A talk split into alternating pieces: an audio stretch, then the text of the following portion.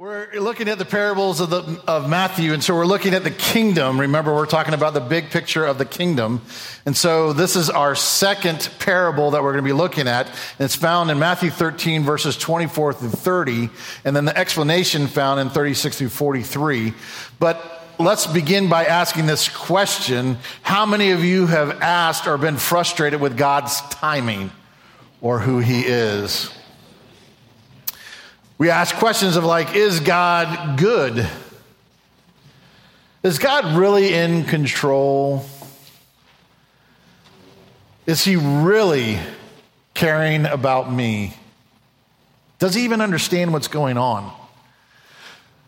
See, we have those kind of questions and we become very frustrated if we're honest. But this parable is talking to us because it's speaking to both the present as well as the future state of the kingdom. And we look to the king, and he defines himself as a farmer, not as a general.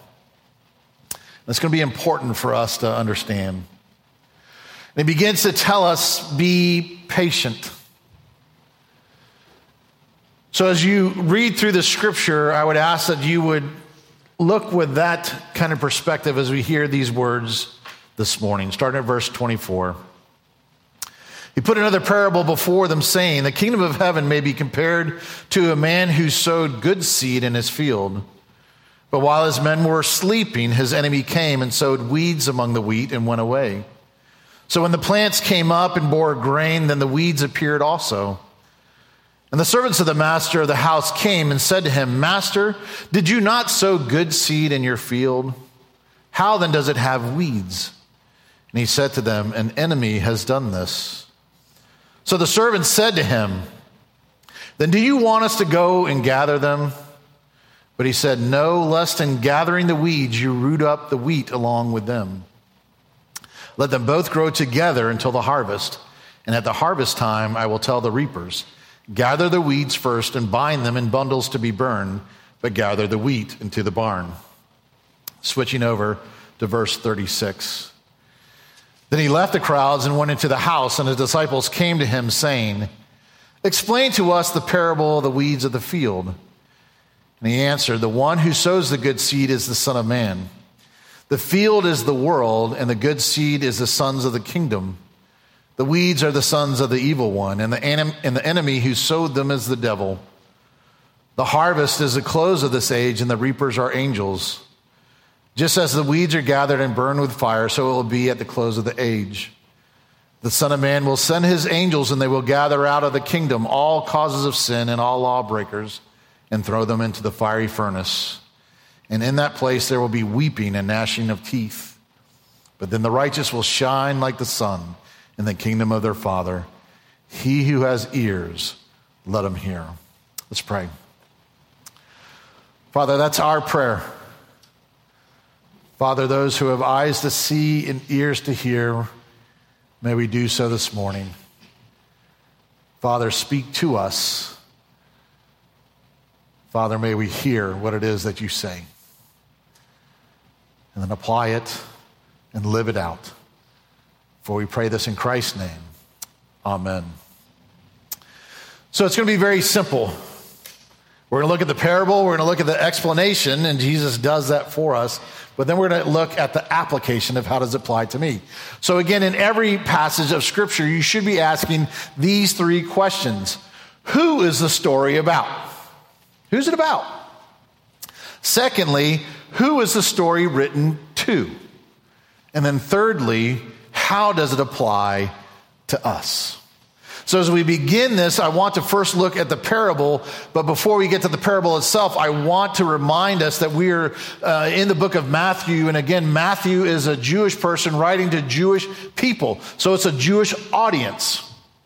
And that's important to understand because he's talking to them because they are truly the chosen people. So these are the people that, again, had understood that they were called to the promised land. And not only were they called to the promised land, but they became an instrument of judgment upon other nations. That's what God intended them to be. That's because God was God over them. And so they were doing what God told them to do. That's not the purpose of the church. Very different.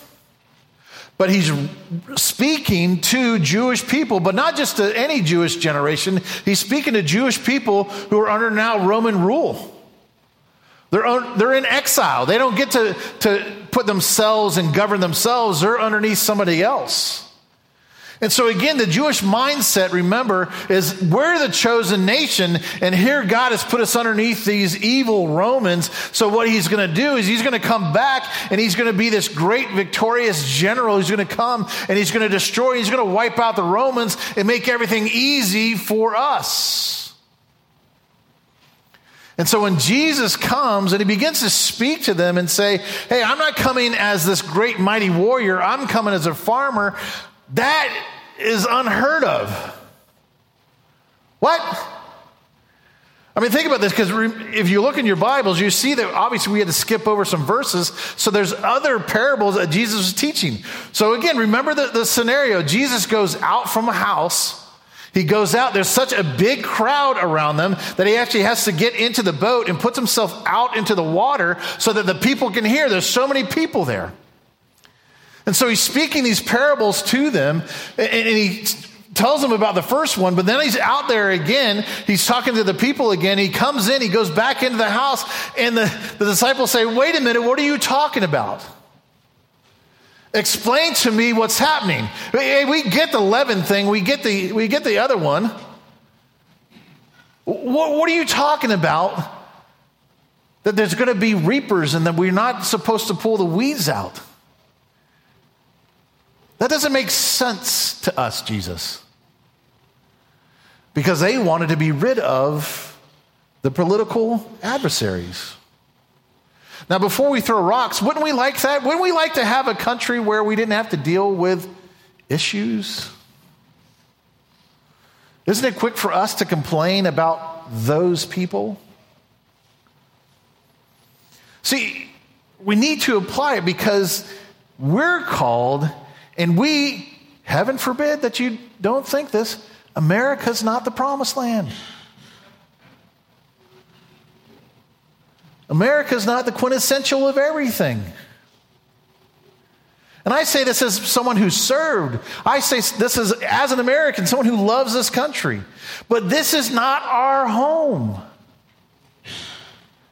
But we're supposed to preach the gospel here. And you should thank God that He has placed you here. You are the seed. But he says it's far greater than this nation, it's the whole world. And God says it's all mine. Now, I want you to keep that in mind as we begin to look at the parable itself. And it's very simple, right? He starts already saying there's two sowers. There's a good sower who put good seed down, and there's an evil sower, an enemy. He puts the bad seed down. But what is that seed? Well, first of all, he doesn't say, hey, God came in with this mighty army for this great victory. He didn't say he's bringing in D Day or VE Day. He said it's a seed. Now, I don't know about you, but seeds take a long time to grow. It becomes very frustrating. You don't throw seeds out there and then expect to see the fruit the next day. But that's how we want Jesus to work. Jesus, fix this now. and Jesus says he throws out the good seed, and he, we are told in the scripture that it becomes wheat. But there's also the bad seed that was sown that happens at night, and it's called, and, and we just have weeds. If you have weeds, I want you, if you're really um, okay with Jesus, mark it out. And I want you to write in your Bibles. Yes, your pastor's telling you Write in your Bibles and write this word, darnel. Darnel. Write it down. I'm not seeing people move their things. That's right. Neil Ferguson. Write in your Bible right now. Darnel. Now, this comes very specifically from a Greek word. Now, darnel, it's actually, it can only grow, there's a couple things, it can only grow in a cultivated field and it can only live if man takes care of it. Ugh. But it looks exactly like wheat when it's growing up. so that you can't tell the difference between the wheat stalk and the darnel. But now darnel was used in uh, to kill people. It's a fungus. So people would also use it to kind of give, and I'm not lying about this, they would use it to put it in their beer to give it a little bit of a kick. So what it meant was it made you intoxicated. That's the only purpose. And if you get too much of it, it kills you. Yay, I'm drinking. So it's only about treachery and it's only about toxicity. Hmm. But that's what the evil one sows. So there's the darnel, there's the wheat, but then he talks about the field. Now there is some discrepancy here about what is it that he means in regards to the world. Is he talking about the whole world or is he talking about the church? Okay? Now there are people who are way smarter than I am, that are way more reformed than I am, that would say it's the church and that God has created a mixed body of people. So there are people sitting here who are Christians, and there are people sitting here who are not Christians, and we're just having to live together. I'm going to go against even some of those people. I believe it's the whole world. It is the word that it says. Okay? And I believe it's the whole world because of how God um, has Christ explain it. So I'll leave that for a little bit longer. Okay, the, th- the next thing is the growth. Okay, so they both grow up and they're similar. So there's deception that's there. You can't make a distinction. True life story. I have a friend, um, and he was a part of an accountability group for over 30 years. 30 years in an accountability group. And after 30 years, one of the members um, said, I've been lying to you guys the whole time. 30 years of lying to other Christian men, men who shared their hearts with him, who walked through hard times with him and stuff like that. And he says, I've been lying the whole time. I just didn't want you guys to be thinking bad about me. See, we can be deceptive. There are people who could say, Yeah, I'm a Christian, who really have nothing to do with Christ. But there's others who we think have nothing to do with Christ who are really sold out in their hearts to Jesus. So it becomes deceptive in regards to the, what happens. And, and you understand what the servants did wanted to do? And it's not a bad desire. They said, Hey, do you want us to go out and rip out the bad stuff?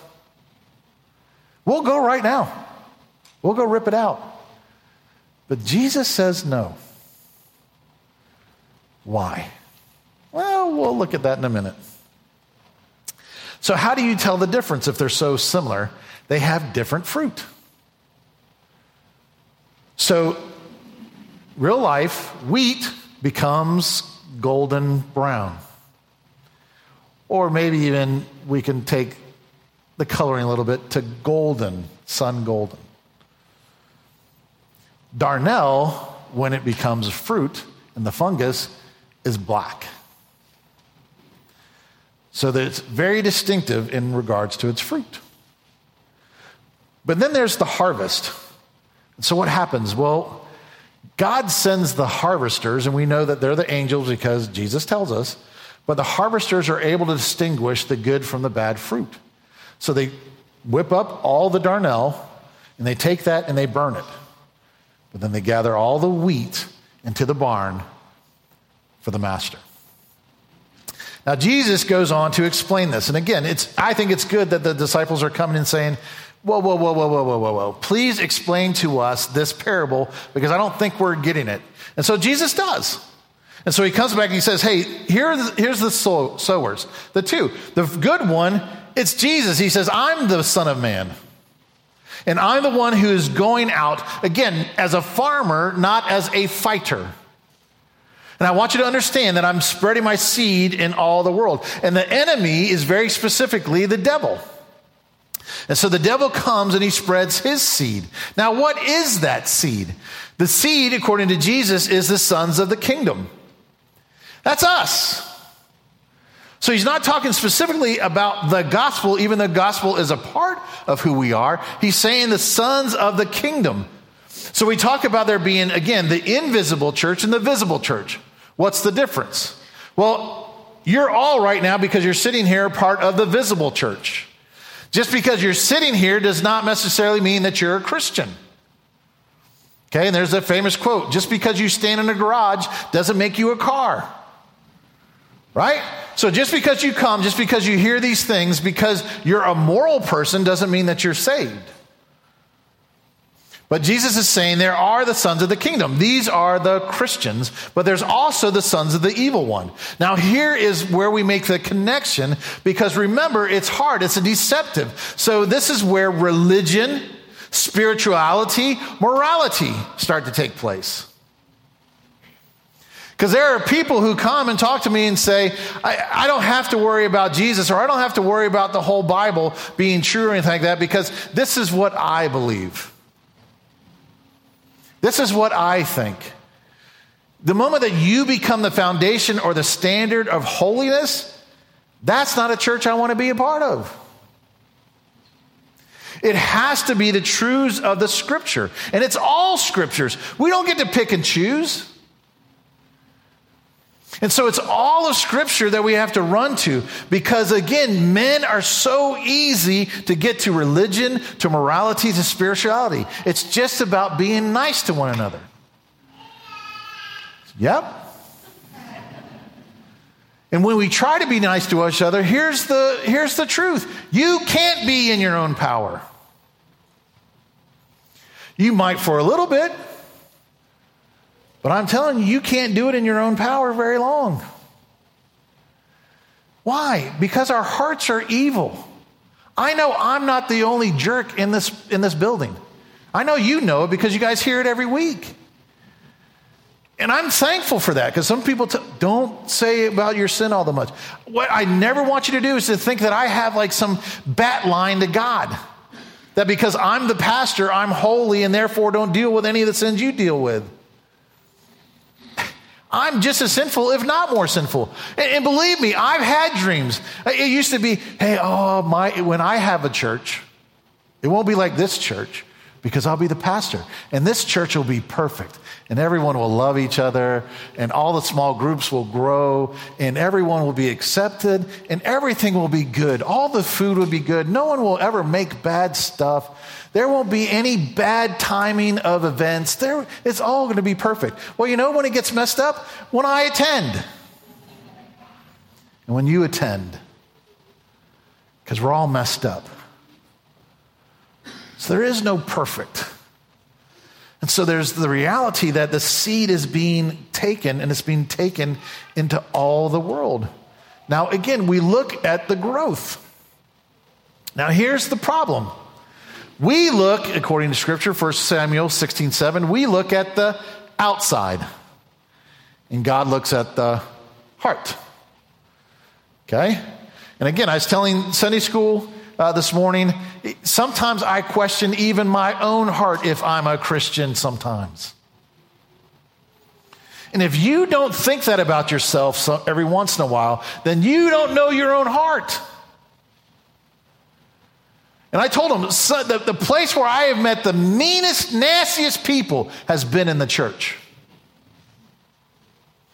It's also where I have found the most loving and giving and humble people.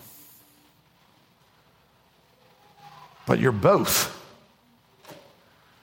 And so what happens is that sometimes we get overly zealous to rip out the fruit. So here's the problem. Most of us would have looked at King David and said, You're out. Get out of this church. What did you do? You weren't where you were supposed to be. You weren't upholding your end of the bargain. You should have been out at war with your armies, but you didn't. You stayed home, you lazy jerk. And not only that, then you went up on your roof. And then you became a peeping David. But you didn't stop there. You lingered. And only that, that none of you just lingered, then you took someone else's wife. And then you lied about it and you covered it up and you became a murderer. You should go to hell for what you've done. You definitely get out of our church because we don't need you. We don't want you here. We don't need your kind. Hmm. How quickly we go to the moment of someone's sin and want to pass judgment. I want to rip you apart for the things that you've done, and you don't deserve the grace of Jesus Christ. See, it's probably a good thing we don't know people's hearts. Because we don't know our own. So, what's the difference? The difference was when David was confronted with the sin, he repented. When we are confronted with our sin, whether it's the Holy Spirit speaking to us, whether it's other people speaking to us in the church, our family members, do your children have the right to come to you and say, Dad, this is where you're in sin? Do you know who pays for your bills, boy? Do you know whose bed it is that you sleep in? Do you know whose food you put in your mouth? You shut up. Hmm. We need to not become overzealous to begin to pass judgment, but we allow God to be God. Now, that does not mean, and hear me very clearly, that we don't do church discipline. Church discipline is a biblical thing. The Apostle Paul dealt with the Corinthian church, and he dealt with them on both extremes. One time they're too lax. Remember, the son is having relationships with the father's wife? That's wrong. And we don't just sit back in the church and go, well, people are going to be people, sin's going to be sin. But we also don't become too harsh. Just a few chapters later, they start to say to people who've repented and have been forgiven and said, You can't come back to the Lord's Supper. You're not welcome anymore. Both extremes are wrong. What's the purpose of us repenting, it's to restore the sinner. And here's the cool thing, and I hope you get this you're not the Savior, and neither am I. That's why you don't come and confess to me. You go to Jesus. He's the only one who can forgive and forgive perfectly. So we see this growth happening, but then there's a time of harvest. And again, Jesus is very specific. He says the one who's going to come and he's going to rip up the harvest are angels, and they're going to know the difference. He doesn't, listen, he doesn't allow the church to do this. Do you see that? He doesn't say, hey, my apostles come and they, they're going to rip it up. My church is going to go out and rip it up. No, he said the angels are going to go do it. They're going to be the ones to harvest. But here's for all of us who are saying, How long, O Lord? Judgment is coming. And it's coming on both. And so the evil ones are going to be picked up and they're going to be thrown into the fiery furnace where there is weeping and gnashing of teeth. But for those who know Christ, he calls them righteousness. Now, whose righteousness is that? It's Jesus's. It's not ours. And he said, Theirs is the kingdom, and they'll shine like the sun. And I want you to change the U to an O. You should, you should shine like the sun, Jesus Christ. That's where we should go. So Jesus explains now, if I was smart, I would stop there. But I'm not, so I'm going to continue. What's the application that we take from this? A couple of things. One, we should be alert to the schemes of the devil. Oh, sorry. Went over whole point. Thank you. Schemes of the devil we should be aware of. Second Corinthians 2 says this For I wrote to you out of much affliction and anguish of heart and with many tears, not to cause you pain, but to let you know the abundant love that I have for you. And then he goes on, so that you would not be outwitted by Satan, for we are not ignorant of his designs. So, in this parable, God is giving to us another way that Satan uses schemes to come and affect the spreading of the gospel message. And I want to give you a couple others. The first one that he gives to us is intimidation. So when Satan comes and he brings opposition to us, some of us start to get scared. But see, it doesn't even have to be Satan coming intimidating us. Sometimes it could be us becoming intimidated by, I just can't say anything at work. I, I, just can't say anything in the locker room. I, I can't say anything to my neighbors. I, I, can't say anything. I definitely can't say anything when I'm in the grocery line. I mean, that people are behind me. I can't talk to, to waitresses and waiters that way. I mean, so, so we start to get intimidated. So what happens? The gospel's silenced. It just doesn't go out. Another way that Satan does it is by infiltration. You know what I'm talking about. A thimble.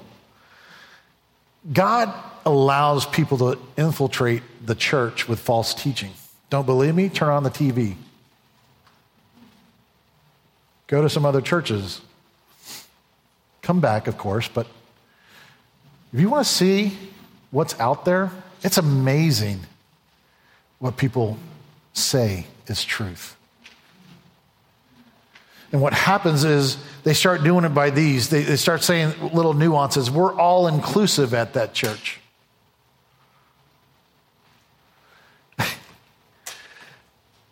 So, are we saying that would be like saying, yeah, come to the gym, fat and overweight, look at the machines and stay fat and overweight? If you're going and you're using the materials and you're going and using the weight machines and you're doing the diets and stuff like that, you're going to change. If you come to a church that's preaching the gospel, you cannot stay the way that you are when you come in. Can't happen because the Bible and the Spirit work to change you. So don't buy into the lies of the false things because listen, the, the problem is, is because they start to imitate the real church. And where there's a problem is they start using language that we understand. If you're loving, you will be all inclusive. Well, I can be all inclusive and still say that there's sin. Well, no, no, no, no, no, no, no. If, if you really live the way that Jesus lived, Jesus confronted people's sin. Now, he walked with them and he walked through it. But listen, he even told people remember when Jesus goes up and he heals the, the person with the demons and he goes into Samaria and has the, the relationship, um, the connection with the woman at the well? He doesn't allow them, he doesn't allow them to come with him. He says, Stay here. Now, when Jesus goes back through, what has happened? That whole bad area has been changed by the gospel. Why? Because Jesus said, Now that you know who I am, go and tell everybody else. Go and be the seed of righteousness. What's going to be more attractive? For you to be the seed among other Christians here? Because again, we all lie to each other. How are you doing? Fine. How are you doing? I'm fine. How are things going? Great. How, what's Jesus doing in your life? I'm blessed. We'll even raise a little hand. I'm blessed. Really? I go out there with my friends from Cocoa Beach High School, um, and we're going to have a service for one of our friends and stuff like that. They're going to know that there's a difference between me and other people. Are we going to be real and be the seed? Both places need it. Do you understand that? Both.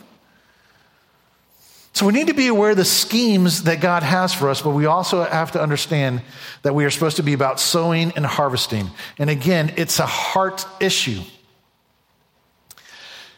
Here's the thing we all can go there. Um, I became, well, I had to, conf- I'm confessing sins all over the place right now. It's so easy to become self righteous. So I was meeting with a friend this past week, going through a horrible divorce. Um, and, uh, and I know that he's repentant, and, but he's been cast away from his extended family. They don't have anything to do with him. They want to talk to him. And they are going to church. And I'm just like, those evil, nasty, sin encrusted, self righteous. And it's like, point the finger at me. Because what was very telling was the person that I was talking to said, why would I ever say anything bad against the woman that I love? Well, let me do it for you because I got plenty of things to say. This isn't right. This isn't fair. We don't want right and fair from God. We want mercy and we want grace.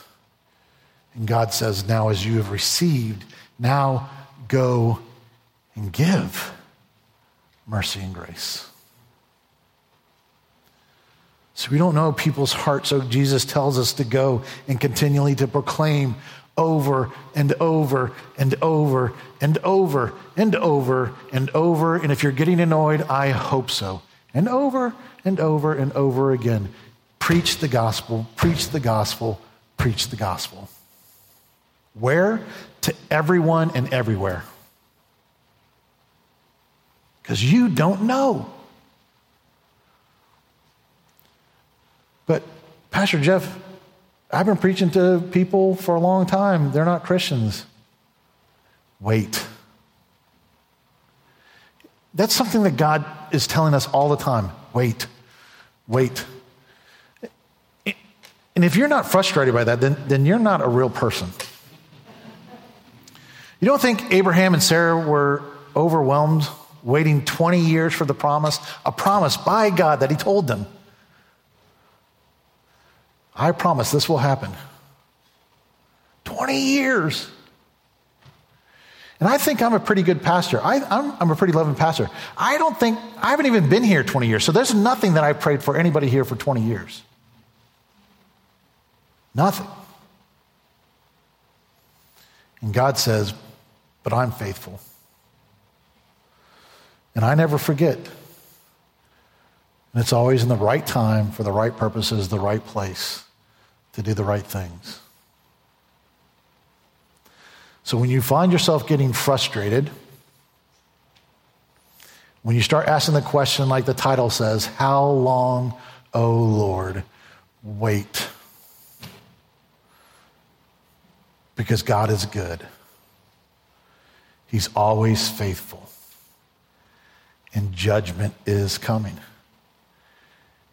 But make no mistake, He will judge and not us. So may God use us as sons of righteousness to go into all the world to preach the gospel, to heal the sick, and to set captives free. Maybe we should do what the Savior did. Amen? Let's pray. Heavenly Father, again, we're so in tune, especially this day, that you are our dad. And Lord, I know so many times we're like those kids, especially back in the old days where we sat in station wagons and we didn't have mobile phones, we didn't have things, and we had to play bingo with cars' license plates and weird things like that. And we kept asking the question Are we there yet? Are we there yet? Are we there yet? Father, I'm so glad that you're a good father. And you love us, and you've loved us perfectly before the foundation of the world. And may we grow deeper and deeper in that understanding. But Father, I'm grateful that you are the one who knows men's hearts. So, Father, allow us to become less judgmental, less zealous to go rip up the darnel, but that we would wait for the good farmer, our perfect dad, the perfect Savior, to do what he's called to do. And Father, may we be found faithful in the meantime.